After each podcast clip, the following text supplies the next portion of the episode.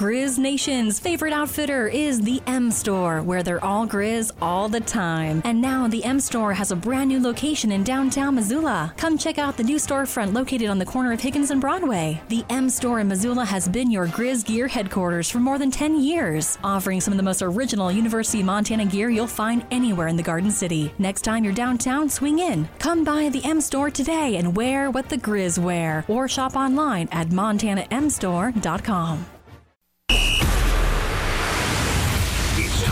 Montana's only daily sports talk show, Nuanez Now. Watch the show statewide on SWX Montana Television.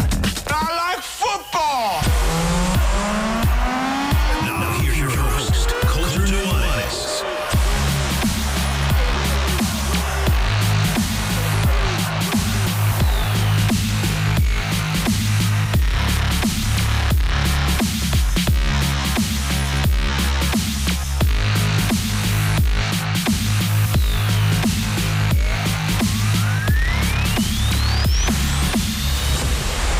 Fresh out the box, exactly like Riley Corcoran's headphones are about to be. What's up, everybody? Welcome in. Happy Monday. I know a lot of you out there probably sad here on your Monday. The Grizz lost, the Packers lost, the Bucks lost, the 49ers lost. Hey, like Bobby Hauck said today, guess what? In uh, sports, you win or you lose, and that's it. We're going to get into the weekend that was. The Bobcats won uh, on the road in Greeley, Colorado, and uh, three of the four teams in the top 10 of the Big Sky Conference took care of business this last week. To me, doesn't really demean the matchups that are upcoming here these next couple weeks, including what should be a primetime Saturday uh, throughout the Big Sky Conference, throughout all of college football. So we'll get to all of that. Hope you had a great weekend. Amazing just how nice it still is. I can't even believe it. There's a little uh, tinge of cool in the air this morning, but still in the 70s in mid October uh, here in the state of Montana. Pretty hard to complain. Riley Corcoran, voice of the Grizz, will ride with me, Colter Nuanez, in studio with you for the first hour, of the Montana Football Hour, presented by Blackfoot Communications, the Advocates, and Stockman Bank. And then hour number two, Marty Mornhinweg, longtime NFL coach, will come sit with us and talk all things NFL. Probably get into some stuff about the Grizz, uh, as well as he was on the television call as the color commentator there uh, for the Grizz uh, game on Saturday as well. So we'll talk all things football like we always do here on your Monday. So hopefully uh, you're ready to roll with us. It's so funny because um, the the passion of fan bases is so apparent this time of year. And when you have wins, you have losses. It's just amazing to me. Hardly ever do you have huge wins and everybody thinks everything's all great. And hardly ever do you have big losses like Montana suffered to Idaho on Saturday. And uh, people don't think the sky is falling. But we're going to get into all of it. We'll hear from Bobby Hauck. We'll hear from Jason Eck. Uh, we'll hear from Brent Vigen.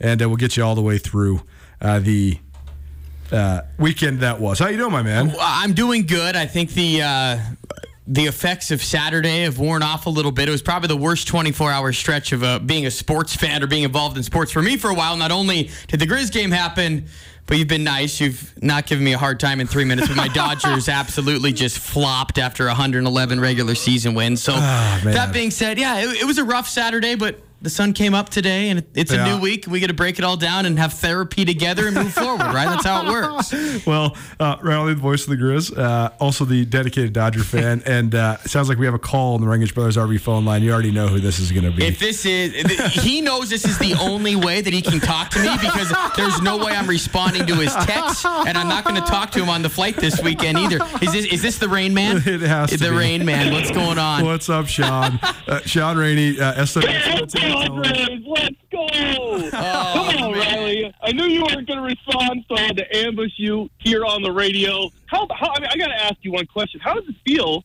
knowing that your team won 111 games, was the best team you've ever had in the history of your franchise, and you lost to the little brother? Man, that has got to suck. You know, it's not. Baseball, Sean, I tell you what, they play 162 mm. games and it comes down to a best of five. They, hey, they got to value the regular season more. Should I be the guy that gets on the soapbox and say it's a bad format? I won't. I will say on the radio, congratulations to your Padres. It stinks.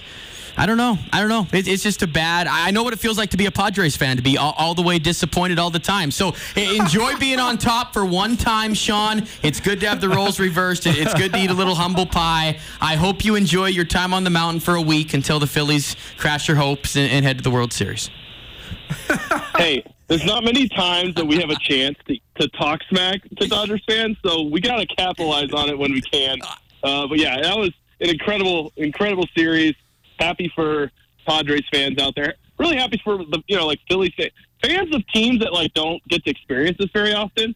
Uh, it, it's it's really cool because I have never been in this position ever. I was only like nine years old when they went to the World Series. Yeah. So this is uh this has been quite the ride. As much as it pains me, and trust me, it pains me. Of all teams to lose to, the Padres. For sure. Sean, yes, it is cool how sports come full circle because you guys have been the lovable losers for a while, and now you're on top. So enjoy the ride because, as you know, baseball playoffs are cruel. It can change. It can change on a dime. They are cruel, no doubt. I mean, how nuanced down, by the way. Sean Rainey joining us on the Vegas Spurs RV phone line. Riley Corcoran, voice of the Grizz, right at shotgun with us here uh, in studio. Talk about cruel.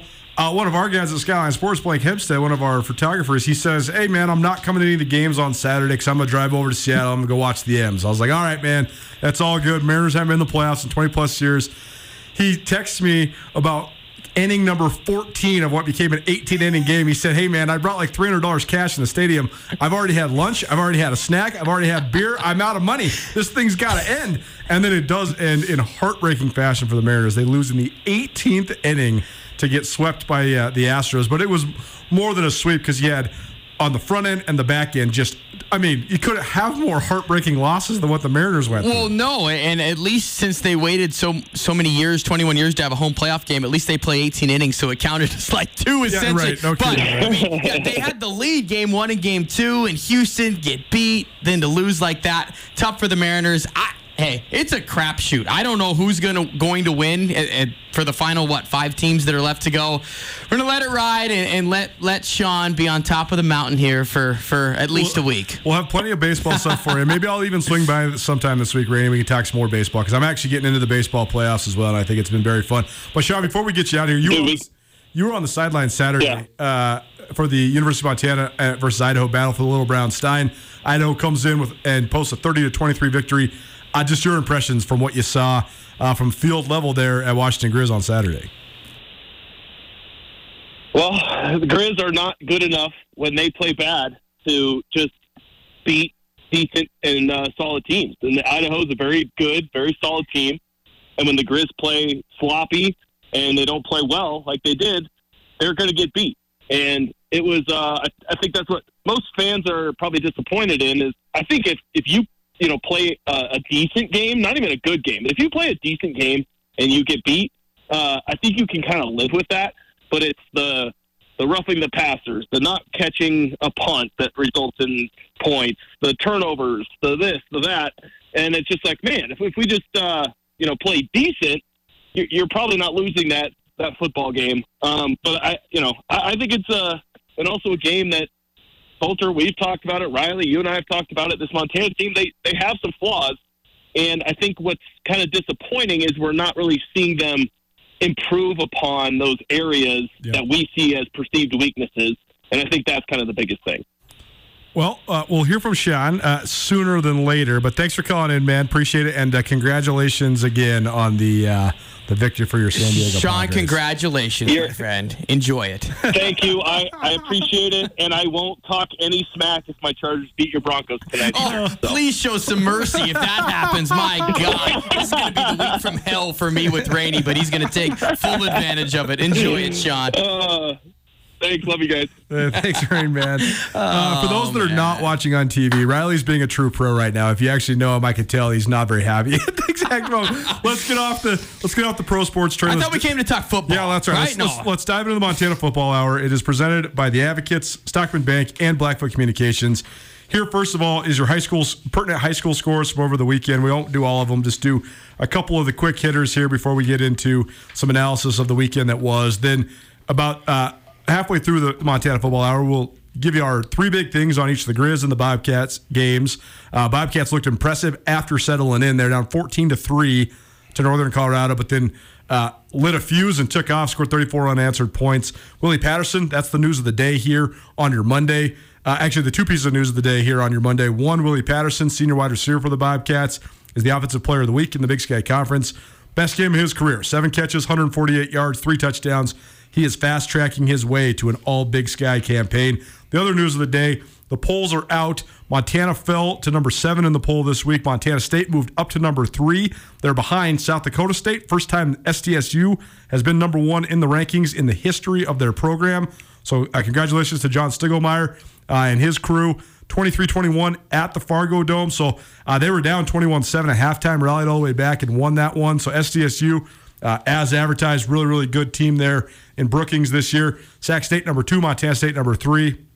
Weber State came in at number five, Montana at number seven. So we'll get to the poll here in just a little while, but a lot of reorganization, but yet still a lot of uh, Big Sky Conference flavor, not only in the top 10, but in the top 25. Idaho vaults all the way up from basically 27th to 17. So that's a pretty big rise in a single week. And that's what happens when you come on the road and beat the number three team in the country. You're pertinent uh, football scores from over the weekend. Uh, Flint Creek, that's Drummond Philipsburg. They beat Seeley Swan 62 nothing. The uh, Trojans are just marching, man. They have a really, really good squad. Again, uh, more things change, the more they stay the same. If it involves Drummond, they're going to be a pretty good and pretty tough out. Arlee beat Valley Christian 74 to 32. Belt beat Chinook uh, 46 12. That was one of the top eight man matchups, a couple top five teams there at the eight man level. Big Timber crushed Townsend. That was a very surprising result. 33, oh, excuse me, uh, 33 27. So not a crush. Sorry, I thought it was 33 to 7, but 33 27. So a good game as expected. A couple of the top teams in Class B. Big Fork remained undefeated. They beat Florence Carlton 20 to 19. So a hell of a game there. Billings West moved up to 6 and 2. So they've been red hot since their non conference. And uh, they beat Great Falls CMR 27 to 3. Butte blanks Hellgate 55 0. Columbia Falls beats Whitefish 24 to 20. Frenchtown rolls past Stevensville 43 to 7. Great Falls High beats Billings Senior 28 0. Hamilton bests Libby 54 to 13. So the Broncs remain undefeated. Their winning streak from last year that rode all the way to the state title uh, remains intact. Helena Capital beats uh, Missoula Sentinel handily. Statement win by the Bruins, 40 to six over the two-time defending champion Spartans. Huntley Project, they still look like the team to beat in Class B. They crush Colstrip 63 to 12. Jefferson rolls Columbus 48 to 12. Kalispell Glacier bests Kalispell Flathead in the uh, crosstown battle up there 49 14. Lewistown had never beat Billings Central. It, they hadn't beat them in 35 years. Now they beat them two years in a row, 17 to 7. The uh, Fergus County uh, Golden Eagles beat uh, the Billings Central Rams. That's the first loss of the year for Billings Central. So they are certainly still uh, in the mix. But Lewistown, the real deal the last two years, they have a great group of athletes there right now. And then finally, Missoula Loyola beats uh, Thompson Falls. Crazy. Like Billings Central's dominated Lewistown in pretty much all sports forever. Lewistown's got a great group of athletes right now. They were awesome last year. They were really good this year too. They do, and it's one of those communities where you feel like when they're down, you kind of wonder why. Because I've always known them as a really athletic community. I mean, when I came up with Billings Scarlets and Legion baseball all the way through. They had the Redbird program and just good athletes all the way down the board. So this to me is kind of what I'd expect with Lewistown, and I know they're having just a, a great run right now to beat Billings Central. Those are two teams, Colter. I don't think that'll be the last time they play each other. I have a I have an inkling they might be playing each other here down the road. I can't believe it's already playoff time in the high school Totally, ranks. I mean, right? at least now where the picture's being shaped. But how about that matchup in Helena next week? And not to go straight to the double A, Oh, but buddy. man, that C- could you ask for anything better? One versus two, crosstown, both undefeated, roll it out there, home field all the way throughout. Uh, that's going to be pretty epic. For the crosstown and the capital city is going to be epic for sure. The Montana Football Hour presented in part by the Advocates. The Advocates know if you need to call them that you're in a tough spot. You're injured, you're stressed, you're worried about taking care of your family. They understand and they want to help. Talking to an advocate about your case won't cost you a dime, and as soon as the advocates start working on your case, you can start healing. Chat online today at MontanaAdvocates.com. Here's our Big Sky Conference scoreboard. Idaho comes into Missoula, posts a 30 to 23 win over Montana. Montana State goes on the road 37 14 over Northern Colorado. Weber State uh, suffocates Portland State 42 to 7. Idaho State gets their first victory of the year, the first win under Charlie Ragle 40 to 31 over Cal Poly in Pocatello. UC Davis rolls up NAU 56 27. Eastern was in it a little bit uh, with Sac State, and then Sac State pulled away. They rushed for about 375 yards in that game, and Sac State remains undefeated 52 to 28. The story, though, coming out of this weekend is we talked about this this weekend being potentially quote unquote trap games for uh, the four previously unbeaten teams, at least against FCS opponents and in Big Sky Conference play, uh, that were in the top 10. Three of the squads remain unbeaten in Big Sky play. That's Montana State, Weber State, Sac State. Montana, they are now uh, one step behind in the league title race. Huge win for Idaho. Uh, tough loss for Montana. I have some things that I think are the main key factors here. But Riley, your thoughts uh, from your call up in the radio booth? It, it, was a bizarre game across the board, and I think that when we were diagnosing this matchup Colter, even back to Monday and all the way through Saturday, there was a distinct game plan that had to be put in place for the Idaho Vandals to be successful in this game, and they deserve all the credit in the world because it even came down to something as simple when me and you were swapping texts Thursday, Friday, and even Saturday morning. What's your thoughts on the game? How you feeling? Any any changes? And to me, it was very simple.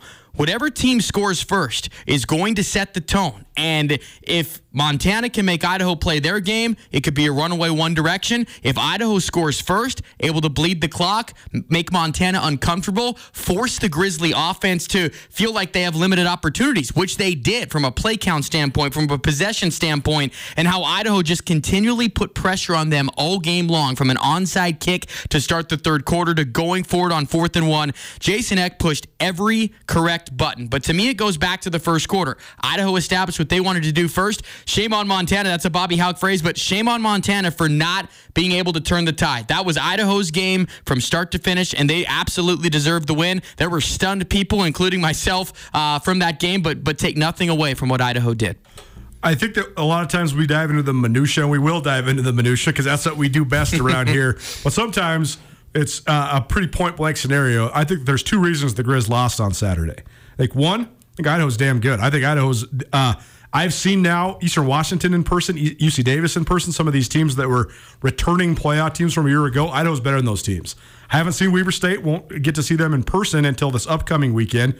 Haven't seen Sac State in person yet. Watched them on the stream and stuff, but it's way different when you see a team in person. You could just tell like the things like physicality and swagger and the way teams carry themselves. It's so much more apparent in person. Idaho came into Missoula ready to roll uh, with a plan, and they executed the plan. I think the number two reason why the Grizzlies lost on Saturday is because they didn't play well. In fact, they played terrible. They had so many mistakes. And if you're going to play the style Montana plays, where you want to crank it up, harness the momentum, seize the momentum, ride the lightning like they do so well when they're doing it, you can't screw up like they've been screwing up the last couple weeks. They've been kicking the ball all over the field what was supposed to be their absolute defined systematic advantage against opponents in special teams has somehow become a weakness the last couple weeks. I mean, they they haven't just been average; they've been bad on special teams in terms of the key mistakes. They can still scheme up great returns and all that. They did. They were good in the return game on Saturday. Uh, Junior Bergen had a couple nice ones, um, but if you're going to turn the ball over like this, Bobby Hauck wants games to build one thing leads to the other thing leads to the other thing, and then they just smack you. And then they can just bury you. And that's what happened against Portland State. But they, they haven't been able to do it the last couple weeks.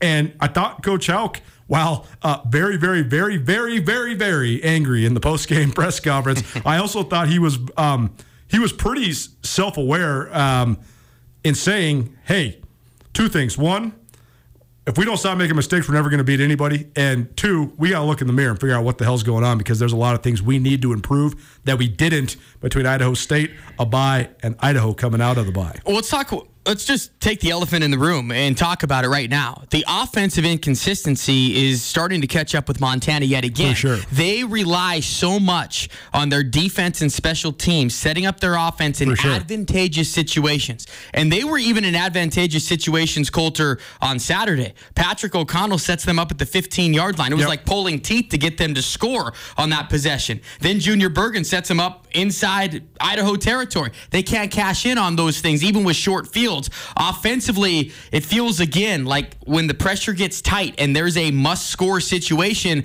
they have not been able to do it. And I th- continue to think the identity there running the football, and, and we can break it down as much as we want about, okay, Montana had the ball for fewer than 20 minutes, they ran 50 plays. All that being said, How does Nick Ostmo, who's coming off the best game in a Grizzly uniform, have three carries? That's right. How's Marcus Knight have three carries? How's Xavier Harris have four? I, they went away from the run. It feels like Lucas Johnson is not running the football as much anymore. It's just an identity crisis right now. And I think you have to kind of go there offensively before you go anywhere else. I think a lot of people might want to point defensively and say, oh, something's wrong here. They're starting to give up more points with each game.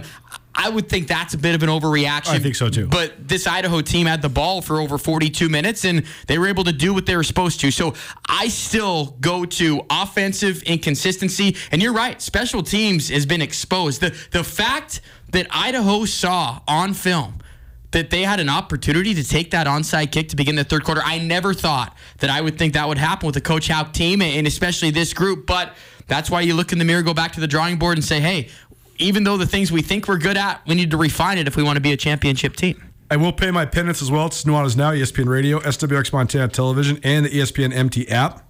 This is the Montana Football Hour. Riley Corcoran, voice of the Grizz, joining me, Colter Nuanez, here in studio. Uh, I I don't really get into the game of uh, pregame predictions, but I did make a pregame prediction on the uh, Tubs at the Club podcast. They made you? Did they twist your Uh, arm to they, do it? They did. I said 35 14 Montana. Uh, I justifiably was then trolled for three days straight on Twitter. They were playing my uh, my synopsis of why the Grizzlies were going to win live at the Corner Club in uh, in uh, Moscow. So, a tip of the hat. First of all, thanks to all the Idaho people. Our numbers last week were crazy, super good, and it's a testament to when Idaho's good. I think it's good for the Big Sky Conference, but. I will fully admit that I was wrong. I, I think that Montana has some glaring weaknesses that hadn't been quite exploited yet, that then got exploited. We'll see how they move forward from that. But I also think Idaho was incredibly talented. I thought that their lines were great. I thought their offensive skill is exceptionally good. I thought Jermaine Jackson and um, Hayden Hatten. Hayden Hatten were two of the, the best receivers we've seen in the league so far this year. I thought Gevani McCoy was a revelation, man. I thought he was unbelievably good. My whole pregame analysis was, hey, this freshman kid, they've kept it simple for him. He's been getting, uh, you know, through his reads quickly. They haven't been making it too complicated in terms of pre-snap reads. He's taking care of the ball. How's he going to do against a Grizz defense that just brings the house on every play? Well, he did unbelievably well. They had such a good plan to keep him clean, and but more than anything, that kid's a good player, man. He's got a lot of toughness. He's got a lot of swagger. He was fearless on Saturday. A redshirt freshman. He's made four road starts this year at Washington State, nearly won there, at Indiana, at Northern Arizona with the win, and then coming into Washington Grizzly Stadium and winning. I am extremely impressed. I mean, you thought with okay, the completion percentage are they dinking and dunking it? Absolutely not. They were taking the shots ball down, down the the field. And, and let's go back to the hire, Coach Eck, Coach Schleichner, right? That, that's head coach and offensive coordinator. Both of those guys have spent the last six years at South Dakota State. Yep. What they do, they turn Gevani McCoy into more of a I don't know, intelligent passer is what Sure. it looks like to me. He made his first career start against Montana. I get it, true freshman, first career start last year. He was a different quarterback, and, and it's Totally. a short time to do that. I'm extremely impressed with Idaho. I don't think it's a surprise anybody here. I had them in my top 10 this week in my poll. I had them 18 before last week, Yeah. and I think the Big Sky Conference is the best conference in the country. I think they are worthy of five top 10 teams, and Idaho is one of those five. Montana Football Hour presented in part by Stockman Bank. At Stockman Bank, they invite you to experience the Stockman difference. As a family owned community bank with locations throughout Montana, Stockman Bank is committed to enriching the lives of Montanans and helping communities succeed. What that means to you is your money stays in the local economy, supporting your friends and neighbors. We'll get back to the Grizz, and we'll give you three big things about the Grizz and the Bobcats here in just a little while. But let's talk about the Cats, just the broad strokes on the Cats. Uh, rewatched the game last night. This was the first time the Grizz and the Cats have had simultaneous kickoffs this whole year. So usually you can watch one and the other. But uh, I was uh, obviously at the Grizz game, so watched the Cat game back last night. Was following along on the live stats and all that. But you have to be so impressed with this coaching staff's ability to ha- stay steady uh, when things go awry. They were down 14 3. Uh, Northern Colorado had a 58 yard touchdown run from Elijah Dotson and then had a 15 play, 95 yard drive where Dylan McCaffrey looked like a four star quarterback for the first time in a long time. And uh, no panic from the Cats. They kept on rolling. Tommy Mellott, who looked uh, flustered early, looked shaky early, found his footing, really got rolling. The offense really, really explosive. And, uh, you know, so many programs they tout next man up mentality and all that stuff. The Cats have absolutely been forced to do it. I mean, they're now playing on their last legs on the offensive line because uh, Brent Vigen announced today Marcus Wehr he's out for the season with a, a, a knee injury. Uh, he's their starting right tackle. Uh, they also announced that Cole Sane will be out indefinitely, so we'll see when he comes back. But he's a starting offensive guard uh, at Montana State. Titan Fleischman, who's supposed to be the next guy up at tackle, he's out for the season as well. Uh, so they're going to be down to their last couple guys there on the offensive line. Uh, they're already down to their third guy at the running back spot with Isaiah Ifanse out indefinitely. Kagan Williams out for the season. That's all to say, though, they keep finding ways to have guys produce. They make the quarterback switch. They go with the dual quarterback system. They still score 37 points and win going away. So uh, even though you're supposed to go to Northern Colorado and win, still impressive win given all of the adversity Montana State faced. Question number one, right, that comes into Yeah. this game leading up to it and after watching it back. How do you feel they utilized the two quarterback system? Did you did Tommy Mellott get more snaps than you thought? Did he? Because to me, you look at the box score. That's one thing, right? He played more than I thought he would coming back here. Your your thoughts, your take on, on how the two quarterback system is utilized? Why is Tommy Mellott so polarizing? We'll do that next year on the Montana Football Hour. Riley Corcoran, voice of the Grizz, Colter Nuanez, riding with you here on ESPN MT. Back right after this.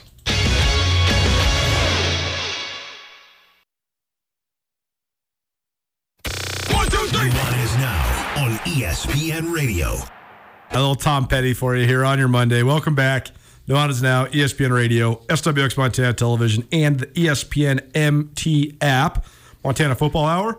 Riley Corcoran, voice of the Grizz, rolling with me, Colter Nuanez, coming to you from the ESPN MT studio at the Missoula Broadcasting Company. The Montana Football Hour presented in part by Blackfoot Communications. Thanks to Blackfoot for all of their continued sponsorship of all of the things we got going on here at Missoula Broadcasting, Skyline Sports. They're the official digital sponsors of Grizz Athletics, the presenting sponsor of the Inside the Den podcast. They do a whole bunch of stuff, and we couldn't do it without Blackfoot Communications and all of their support. Three big things about the Grizz, three big things about the Cats. We're going to stick with the Cats because that was my tease coming out of the break. Tommy Mellott is so fascinating to watch because when you when he first of all he came back from his injury on on Saturday and he did not look settled in whatsoever right out the gates. He looked shaky. He threw a couple not good throws. He started two of six, and the Cats are down fourteen to three. And you're like, well, that experiment didn't last very long. They should go back to Sean Chambers. Then though, Mellott will just catch a rhythm, and when he's in a rhythm, damn, he's good. I mean, he's like so good. And so it's just up and down, but you wonder how you find consistency. But he ended up completing, I think, 14 out of his last 15 passes, threw for 217 yards and three touchdowns. Not much going in the run game, but they were also able to splice Sean Chambers in a little bit. Chambers was more active in the run game than he has been uh, the last couple weeks because they were trying to take a bunch of blows off of him after that 200 yard game against UC Davis. Uh, Chambers didn't find much of a rhythm offensively throwing the ball, but they still seem to be able to, to figure out a way uh, to navigate this. Uh, it's it's just interesting to see because I think they're gonna they're gonna have to mitigate the noise around this moving forward. But here they are, and they've they're six and zero against FCS opponents, and Brett Vigen's eighteen and two against FCS competition. Here's Brett Vegan on his young quarterback before we uh, give you some more analysis on this Bobcat victory over Northern Colorado. Probably un- uneven early. I know there was a couple throws missed. Um, you know, I think you go several weeks without playing. Um, you can practice during the week all you want, but there's the speed of the game and there's the decisions and um, there's the guys chasing you that uh, becomes reality in a hurry. So I think he definitely settled in. Um, and you know we'll evaluate the film and, and you know I, I know know there's going to be areas I'm sure he can improve upon but uh, you know I think when we needed him he made some plays today. One of the main reasons why Tommy Mellott was able to make plays is because of the emergence of Willie Patterson. And Patterson came to Montana State as, you know, some some people think it's a testament to the to a diverse skill set. Sometimes it can also be a curse when guys are recruited as quote unquote athletes. Where the hell is this guy going to play, right? And he was a high school quarterback in the Tacoma area. He's only about five nine, so you just wondering, well, how's he going to fit in? He's pretty good during offseason stuff his first couple years, but he always would get hurt and he could never find a way onto the field. Well, now Willie Patterson playing at an unbelievably high level, and he had the best game of his career on Saturday. Seven catches, 148 yards, three touchdowns, and uh, he is the Big Sky Offensive Player of the Week. It's a cool story. Here's Brent Vigen, just a couple thoughts on Willie Patterson's emergence. I mean, he's got eight touchdowns this year, man. He's going to be an all league player no matter what when this is all said and done. Can he be a first team all league player? I don't know, but it's looking like that is coming to fruition. Here's Brent Vigen on Willie Patterson. Oh, I think I think the biggest thing is just seeing a guy, you know, say I got one more shot at this, and, and you know you can't just snap your fingers and become this player that he's become. You got to work at it, and, and, he's really continued to work at his game. Um, and the things he's doing right now, honestly, I don't think we saw him doing even last spring or first spring. Um, so he's uh, he's taking coaching. He's uh, you know, he's craving those opportunities to make plays, and he, he's, he's making. He's becoming a tough guy to defend out there. So um, I just, you know, anytime a, you got a group of seniors or guys in their last year take their game to another level, that's really the mark of a, a really good team. And uh, you know, whether we're exactly a really good team quite yet, I don't know. But uh, Willie's allowing us to, you know, be as good as we can be on, on his end. There you go, Brent Vigen on Willie Patterson. Pretty, uh, pretty impressive to see what what these guys do moving forward because I do think that Mellott, when he gets when he gets it going, when he gets locked in, he's really good. How much of him being on the field is important to keep him rolling? Well, how much of that also is going to be game plan based week to week between Mellott or Patterson? Or do you feel, Colter, just the system that Montana State runs that, hey, they, they can plug and place Mellott, Patterson whenever they want? Or are they going to identify, like, a Weber State this weekend? It'll be just great to see how creative that Housewright can be offensively and how they utilize both Mellott and Chambers. But do you feel it's going to be week by week matchup based, or it's very clear, obviously, that you know Mellott's the starter, Chambers is the backup. They're going to utilize him whenever, or do you feel it's going to be more week to week? Man, it's such an interesting question because I think that it all comes down to what their internal confidence is to continue to balance this. And if they can, which I, I truly believe that they're going to be committed to it, I think that their intention, Montana State, Brent Vigen, and Taylor Housewright's intention, is to be Sac State in their two quarterback system. I, I really think that. And I think that they can. Uh, Bobby Hauck had an interesting quote today about Sac's offense. He said, Yeah, they run a two quarterback system as well as I've ever seen a team run it. The guys that are in the game are much different. The offense isn't. That's what makes it even harder because you have a new weapon operating it, but it's the same offense. That's what I think the Cats want to do too. the Cats are a little bit more systematic about it. Like Sac will just roll with Jake Dunaway sometimes, Asher O'Hara sometimes. There's not really any rhyme or reason to when they have a different guy in there. The Cats, Sean Chambers is going in when the closer the ball gets to the goal line. I mean, he's the jackhammer. He's the red zone guy. And it's not just wildcat quarterback because he he can operate in the pocket. He can make throws and things like that as well. But it'll be fascinating to see uh, how well they can manage this moving forward. Montana Football Hour here on Nuanez Now, presented in part by the Advocates. Remember, if you've been in an accident, you have people that can help. The Advocates offer free consultations to discuss your case, and you don't pay a dime until they win your case. The Advocates know it's scary, so give them a call so they can help you. You deserve an advocate. Call 406 640 4444 today. Always remember, you deserve an advocate. Uh, okay, so those are my first two big things about the Cats. Number one big thing about the Grizzlies when Montana is rolling, they're great. When they're not rolling, they aren't good at all. And I think that they have to find a happy medium. I think it's so impressive how Bobby Hauck can crank it up and get them to roll more often than not. But I find it incredibly perplexing to have a lackluster finish against the worst team in the league in Pocatello, then go into a bye and then never for one second be in control of the game on Saturday. I mean, they got it down to one score at the very end, but make no mistake, the football game we watched on Saturday was Idaho's football game. They dictated it from start to finish. You could tell. I mean, my my brother texted me in the first quarter. He said, "Dude, this game's going to be over in 90 minutes." like for real though. I mean, for real though. Idaho kicked their first field goal with like six minutes to go in the first quarter. It wasn't like they were doing anything crazy on offense, but we saw things that we haven't seen for years, like huddles, like wasting the you know draining the play clock all the way down. And seriously, like you said, when they Idaho went up uh, three to nothing, it put them in the driver's seat. But the, uh, the most concerning part for the Grizz to me is that they could never drop, they could never kick Idaho out of the driver's seat. No matter what the ebbs and the flows of the game were, it was Idaho's football game from start to finish. It was crazy because third down, when you went through all the numbers and tried to compare analysis points and how teams were going to gain an edge, you thought for sure that Montana would have that edge. 25% third down defense. Yeah. Idaho was able to stay on the field. The eight different third down conversions. This was a wild stat to me, Colter. Idaho had six drives in that game of four minutes or longer. And some of those were six minute punting drives. Montana did not have one drive over four minutes in that game. So it was absolutely Idaho start to finish. I mean, at, before Montana's final touchdown drive, the yard count was 344 to 160. I mean, there's just no no getting around it how Montana was not able to adjust in this game. And the bye week blues, it's been interesting with the Grizzlies. The last six ga- six years off of bye week, Montana now one in five. And even Coach Hauck's tenure, the record not as sterling as you might think. So it was very lackluster. I, I don't I mean, the trap game mentality, Coach Hauck's not going to want to hear that whatsoever. Sure. But mentally, what have we all been saying ever since Spokane? Man, that game against Sacramento State, that's on sure. ESPN2. It's the game of the year.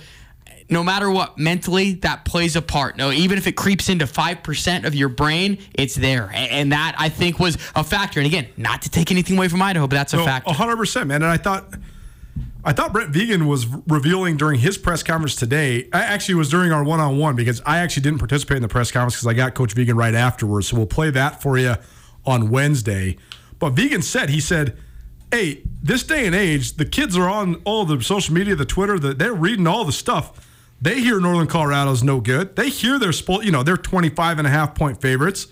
He's like, but then you get down there and realize, well, okay, but Elijah Dotson's still really good, and Dylan McCaffrey still played at Michigan, and these guys are all on scholarship, and their coaches get paid. He said during the middle of the game, we had to wake up and say, guys, we did not win this game before we came down here. We got to go win it.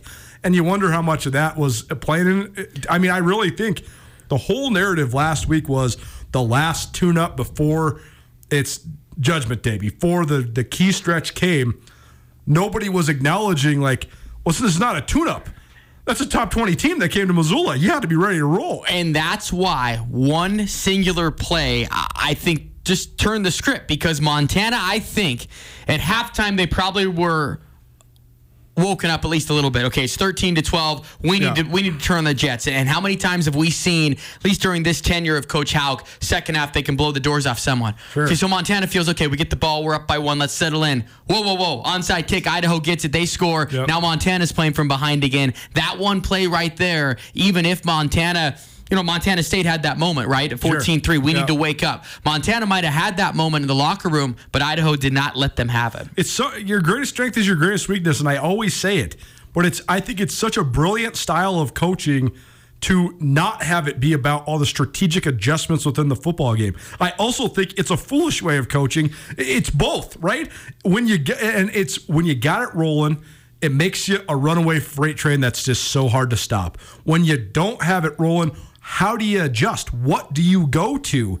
That's what I think the next step and maybe the last step from Montana being a good to very good team to being actually an elite, great national championship contender is what can you do when all else isn't going right? When it's backs against the wall. I know what I would do. I'd line number five up all over the place and I'd throw him the ball. I'd give Junior Bergen the ball as much as I possibly could. I would use my offensive skill talent. I would stop with all this like systematic complementary football. No, I would say let's get the dudes who are better athletes than everybody else in the league. That's Junior Bergen, Aaron Fontes, Cole Grossman, and Mr. Reliable Mitch Roberts. Put them out there and let it ride. That's what I would do if I was the Grizz. Here's Bobby Hauck on some of his frustrations coming out of this uh, loss to the University of Idaho. Uh, first of all, congrats to Idaho. That was a good win by them. They did a nice job today. Didn't think we played uh, particularly well, and that starts with the head coach. So I need to get us to play better so we can win a game like that. You know, we only had 56 plays, and we weren't we weren't very good on third down, and so I mean, there aren't very many attempts at anything. You know, with 56 plays. You know, and I, I don't want to take anything away from Idaho. Like I said, good job by them. They they came in and won the game, but I'm plenty pissed. Starting with the guy in the mirror, and uh, we did not do very well. We didn't coach well. We didn't play well, and we lost a game. We all talked. You all were here on Monday, and then through the week, we all talked about how, you know, the turnover battle was critical in the game. Um, talked about it till we're blue in the face, and you know we we can't turn the ball in a game like that, especially. you know, we turn it over and then they're going to sit in their huddle for 40 seconds every play.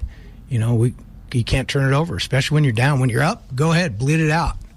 But when they took the lead, then things change, and uh, turning the ball over is uh, never a positive. Just ultimately, Bobby, when you kind of look, what maybe stands out the most as far as corrections and you know just to get these guys play better, what maybe stands out the most going forward that you guys want to work on? We got to quit making mistakes. You know, we quit making mistakes. I mean, fundamentally, we're we're fine today. I would think I'm going to see when I watch it. Got to quit making mistakes. Can't give the other team the ball. Can't play. Uh, you can't go four of eleven and third down. Got to run the ball better, as Fritz mentioned. Uh, there's all kinds of things. You know, can't drop it. I mean, you you want to go down the laundry list? We're to have to freaking bring in dinner. You want to go through the laundry list of stuff we jacked up today. Bobby Hauck here on Nuanez Now, the Montana Football Hour, presented in part by Stockman Bank. Stockman Bank has 36 locations and counting throughout the state of Montana. They are in Montana, only in Montana, and they plan on keeping it that way. Let Stockman Bank show you Montana's brand of banking. You can tell Coach Hauck's frustrated. It, it's it's really hard in those situations too because you know on one hand we can criticize the coaching and all that kind of stuff, but on the other hand, uh, some of the onus, if not a lot of the onus, has to fall on players. I mean, the players have their own mentality, no matter what the coaches try to instill in them. But also, there has to be a high priority on playing clean. And Montana has not played clean the last couple weeks. And I don't know. I think that's the thing is you can get built up and you can start to believe your own hype. You can start to believe we're the number two team in the country. Well, when you play a really good team or you play any team in the Big Sky Conference, I think most of the teams in the Big Sky Conference are going to be better than most of the teams are going to play throughout the rest of the FCS.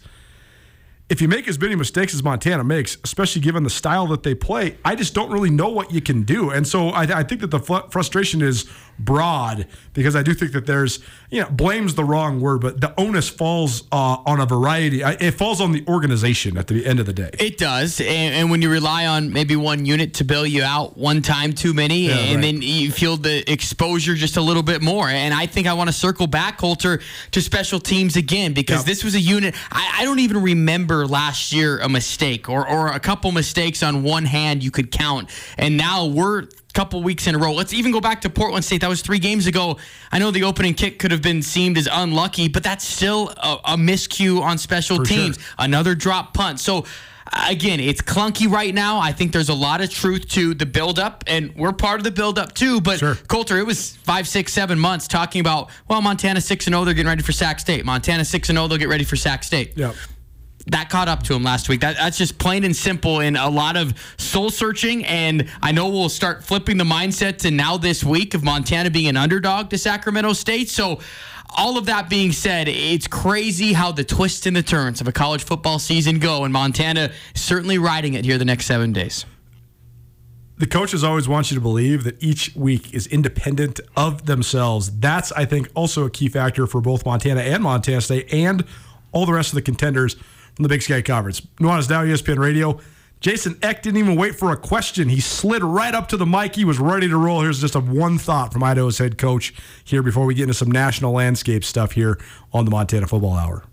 Well, that was that was a fun one. That was a good win, and uh, I just can't say enough about our players. You know, both our our guys who are uh, who were here that uh, when we got here, just how they've bought into everything that we've talked about. And that would be like uh, uh, Gevani and Hayden, and then also our new guys that we brought in, like Paul, who kind of bought into the vision you know, of what we have going at Idaho. And uh, no one thought we could win. I saw everybody's predictions. No one predicted us to win this game, but the guys in our building believed.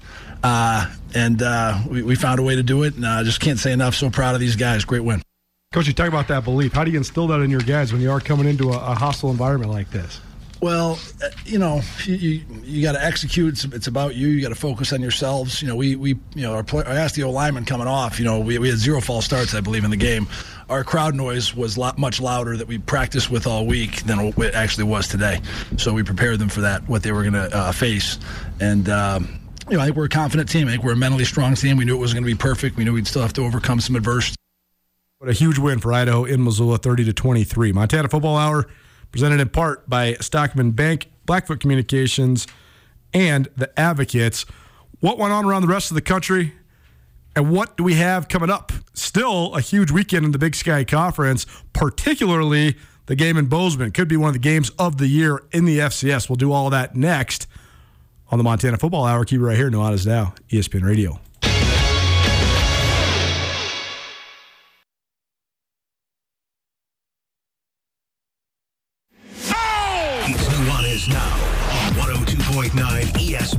Missoula. Watch the show statewide on SWX Montana Television. Welcome back. Little Nuanez Now, ESPN Radio, SWX Montana Television, and the ESPN MT app coming to you live on your Monday, the Montana Football Hour, presented in part by the Advocates. The Advocates know if you need to call them, you're in a tough spot. Talking to an advocate about your case won't cost you a dime. And as soon as the advocates start working on your case, you can start healing. Chat online 24 7 today at montanaadvocates.com. The October 22nd date is all of a sudden upon us. That's this upcoming Saturday. We thought it was going to be a pivotal Saturday across the Big Sky Conference, and I actually think it's even more pivotal than it was if Montana had not lost on Saturday, because now I think the Grizzlies faced a must win at Sacramento State. Montana State, they're going to have their mettle tested in a big way by a Weber State team that looks like an absolute freight train. So we'll see where we're at coming out of this Saturday. Uh, but two huge games and still two top 10 matchups as Montana goes to Sac State Saturday night and Weber State in Bozeman on Saturday afternoon. I mean, we don't want to go too far and say the conference will be decided on Saturday, but we will have such a clearer picture of scenarios and what teams are playing for after these two results. And I'm right with you because Sacramento State now, they've established themselves as top dog in the Big Sky Conference, right? From what they've done the last couple years, the big show of E ESPN2 gets to come to Hornet Stadium, the national spotlight, and they get Big Bad Montana coming in after losing a game. And what was all of this talk for Montana leading into this year? Not, for, I mean, yes, national championship was a thought. But the first goal, and always, is to try and win the Big Sky Conference for the first time since 2009. I can comfortably say there will not be a two loss champion in this league. Montana, it's must win in this game for that purpose. The more desperate team this time of year, how does it play out? It's a really tough matchup as the Hornets are rolling, as you mentioned. Then I'm so intrigued about the game over in Bozeman because we won't be able to say anymore that neither team wasn't tested coming into this because Sure. it, it's a true matchup of strength on strength. And I think the battle of wills in the trenches in the running game, it's going to be big boy football. And I'm glad that we will, well, I shouldn't say that. I'm not glad that we have to sit around all day and wait for the game in Sacramento. That'll be agonizing, but it'll at least be nice that for three hours we'll tune into that game, Weber State at Montana State. I'm so interested to see how the matchup plays out too because they do have similar identities and they want it to be about toughness and running the ball and all that. But Weber's best personnel uh, advantage, their best personnel group is their secondary. Montana State, they're going to want to run the football and run it early and often. But Weber's always been so good against the run as well. Uh, I think that the game being in Bozeman, I think that's a huge advantage for Montana State. And I also think the fact that they went to Ogden and beat Weber in a night game a year ago, uh, that was a pivotal moment in Weber's season as well. I mean, that was basically the game that cost them their playoff berth. Well, do you remember though in Spokane, we spent a lot of time together. Yeah. We went through all the teams and we said, Weber State, they- have a different feel. They've got a chip on their shoulder and they've been playing like it, Colter. So I, I would go this, the psychology of what happened at Ogden last year, Yeah. that'll play a part. I think Montana State's got the advantage being at home. Weber State better on special teams, that X factor with Jay Hill a little bit. So it, it's going to be a fantastic matchup. Big Sky Conference on the national spotlight next week for sure. We'll have plenty of coverage of both of these matchups coming up for you later on this week. Both uh, Weber State head coach Jay Hill and uh, Sac State head coach Troy Taylor will join us. We'll also catch up with our good buddy Andy Thompson, former Grizz linebacker, who's now the defensive coordinator at Sacramento State. That'll be interesting to see his thoughts on the Grizz offense that he prepares for. So all that coming up, and uh, we'll have plenty of coverage for you uh, throughout the uh, week leading up to what's going to be a fun Saturday uh, around the Big Sky Conference. Anything else to add before we get you out of here? Well, everybody say a prayer for me for Wednesday night, an hour with Coach Hauck after the. I know, I'm just kidding. Hope everyone can join us down at Finn. I'm excited already for next week because on Monday, I'll obviously be at the one of the two showdowns. You'll be at the other. Yep. Be fun to break this down and really do a, a clear playoff pl- picture as, uh, as we get going, Colter. This Montana Football Hour, Riley Corcoran, voice of the Grizz, in studio with me, Colter Nuanez. It's proudly presented by Stockman Bank, your Montana brand of banking. Blackfoot Communications, connect to more with Blackfoot, as well as the Advocates, reminding you, no matter what, you deserve an advocate. You can always visit online, montanaadvocates.com. Hour one of the books, hour two coming at you. How about some National Football League action? It's all upside down. All the contenders are stuck in neutral and the Vikings and the Giants are five and one. How did that happen? All that next with our great friend Marty Mornhinweg, the Monday afternoon quarterback with Coach Marty. Keep it right here. Nuanez now, ESPN Radio. I am here with Catherine DeLands of the Advocates. If you've been listening to ESPN Radio, you're familiar and you know if you've been in an accident, the Advocates can surely help you. There's a lot of people out there that don't slow down for road conditions, that are driving recklessly or carelessly, and we want to protect the people that have been injured because of those drivers' actions. You deserve an advocate. The advocates will deal with the insurance company and defer medical bills, so all you need to do is rest and get better. The advocates will handle the overwhelming legal stress of your accident because you didn't deserve to be in an accident. Chat directly with a local attorney online at montanaadvocates.com.